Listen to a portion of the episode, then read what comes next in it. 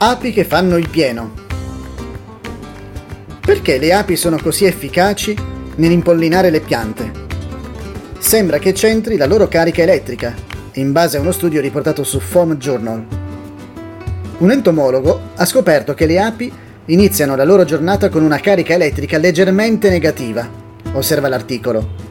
Ma nel primo pomeriggio, in giornate luminose, calde e con bassa umidità, le api mostravano tensioni positive fino a un volta e mezzo.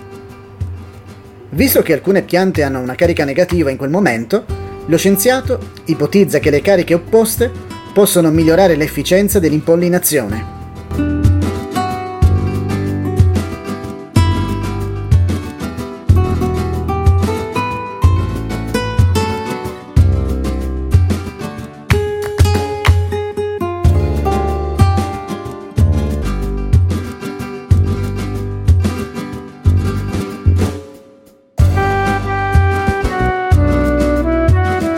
Prescrizioni per animali domestici. A Parigi, gli amanti degli animali e coloro che desiderano recarsi in quella città possono tenere occhiali correttivi per i loro animali che soffrono di miopia. L'otico Denis Lumière ha avuto l'idea di produrli quando il suo Doberman è diventato miope.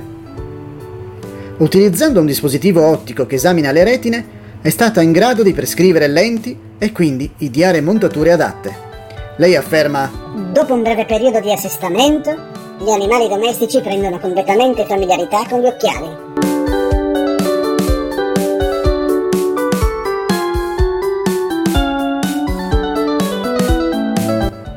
Singole popolazioni e malattie.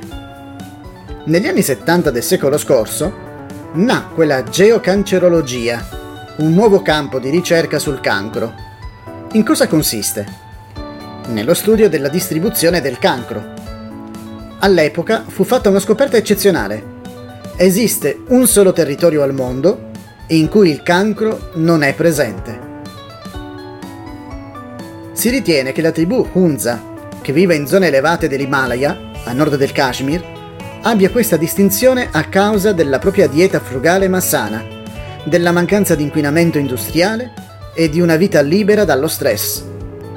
I ricercatori hanno riferito su Impact of Science of Society, una rivista dell'UNESCO, che i più alti tassi di cancro sono stati rilevati in paesi che hanno la maggiore densità industriale. Si dice che gli aumenti del cancro siano costanti, innegabili e allarmanti. Il caso degli Unza non è però isolato.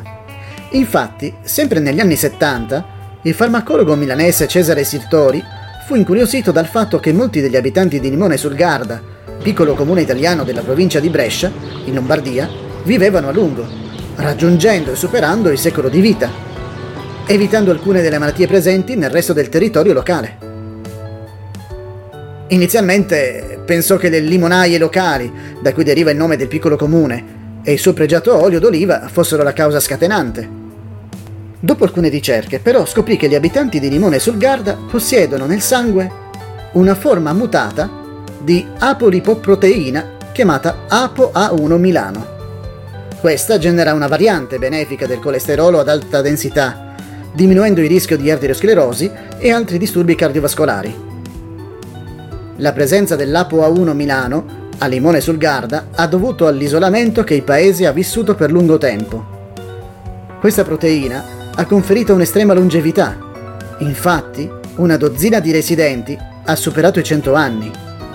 Se si considera che gli abitanti sono solo un migliaio, è un rapporto elevato. L'origine della mutazione è stata ricondotta a Giovanni Pomaroli, che visse a Limone sul Garda nel 1654. I suoi discendenti vivono sani e felici. Il direttore generale dell'Indian Council for Medical Research ha riferito che almeno 60.000 persone muoiono ogni anno in Bangladesh. Ha notato che i tumori della cavità orale sono i più comuni. Perché? Molti di questi tumori sono legati all'abitudine dei bengalesi di masticare foglie di betel e mix di noci, lime e tabacco. Secondo un rapporto riportato su Amrita Bazar Patrika, giornale di Calcutta.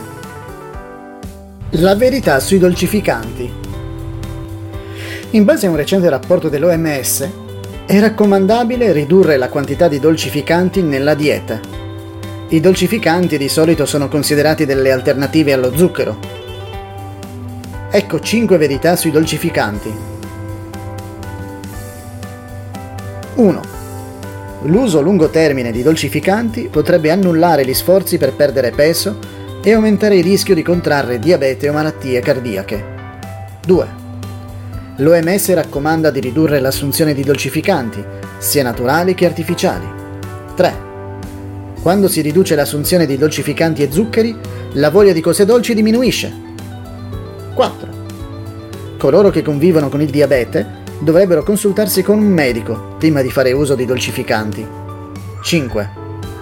È meglio scegliere alimenti non zuccherati e mangiare più zuccheri naturali, come quelli contenuti nella frutta, per ridurre lo zucchero evitando di affidarsi agli edulcoranti.